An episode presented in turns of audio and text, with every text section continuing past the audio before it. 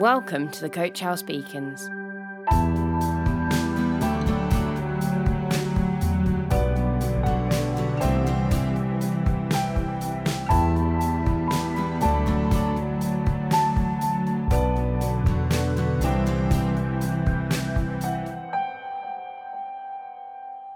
Hello, Jamie here. Well, this feels a little odd. Back recording beacons again. It's been some time since I sat in front of a microphone and I tried to put my life lessons on a recording, but here we are. Time to dust off that radio voice and begin. Well, in honesty, I hope and pray this finds you well and that life for you is becoming more normal. I say that whilst doing the obligatory finger quote signs. Because as we all know, life isn't quite back to any sense of real normality, but it is starting to look more normal. And with that comes the normal life stuff. You know, the happiness that comes with time spent sipping a cup of tea with a friend, to the anger of someone who drives too fast and cuts you up as you're trying to get to church on time. And it's this latter feeling I want to concentrate on today frustrations. They can seem so insignificant at the time but they can do you some real damage. And not just you, but others too. But where do they come from? Why do we get frustrated? And how can we work on not letting little things affect who we are and what Christ wants us to be? Well, I'm going to tell you a truth of mine. I get frustrated really easily by people's behaviour or attitude. I don't know what it is about them, but they just seem to push every button that makes me climb the walls.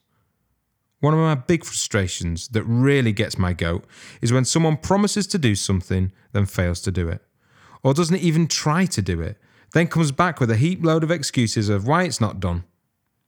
If you want to see me get angry, try that. Another one is when people simply don't consider others. This right here is my absolute biggest frustration.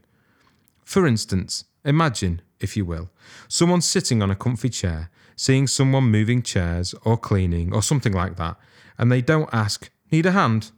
They just sit watching someone work and not offering to help. I find this the most annoying. And what saddens me the most is that it happens at church too we sometimes hear of the pecking order, and it's correct to say that every society, organisation, and schoolyard has a pecking order. Human nature dictates that there are those who are served and those who do the serving. In the old days, masters had servants who did a lot of menial work for them, and in some parts of the world, this is still the case. I'm thinking of the days of Jesus when he was on earth over 2,000 years ago. Back then, roads weren't great, and people walked a lot on dusty paths.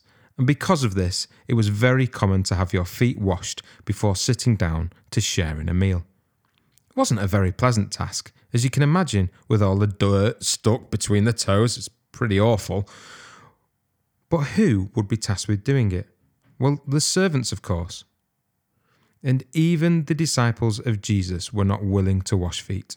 It was a menial task, beneath their dignity. Foot washing was a menial job. Even the students of a rabbi had too much dignity to wash their teacher's feet. It was for slaves, for servants, and for women. Yet Jesus came with a different message. He taught that those who will be great are those most prepared to serve others. It certainly was different to hear a religious leader talk like this. And then, as it is now, some of Jesus' followers have difficulty and had difficulty in understanding it. In John 13, there is a meal Jesus shares with his disciples. It was a special and intimate moment when Jesus washed their feet. To actually wash their feet was a scandalous act. You can read this in verses 4 to 15. In this remarkable act of servanthood, Jesus demonstrated that true greatness is not about position, but attitude. In Matthew's Gospel, he said, Whoever wants to become great among you must be your servant, and whoever wants to be first must be your slave. That's Matthew 20, 26 to 27. People have trouble and had trouble accepting his words. They were amazed at how different they were. They would ask Jesus, How do I get to first place? He said, by doing last and by being last. Others said, How do I lead? And he said, By following. An attitude of true service, not self service. Another day, James and John spoke with Jesus. Teacher, there is something we want you to do for us. What is it? Jesus asked. They answered, When you sit on the throne in your kingdom, we want you to let us sit with you, one on your right and one on your left. And Jesus said, You don't know what you're asking for. Can you drink the cup of suffering that I must drink? Can you be baptized in the way I must be baptized? We can, they answered.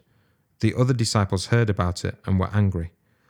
So Jesus called them together and said, You know that the rulers of the Gentiles lord it over them, and their high officials exercise authority over them. Not so with you.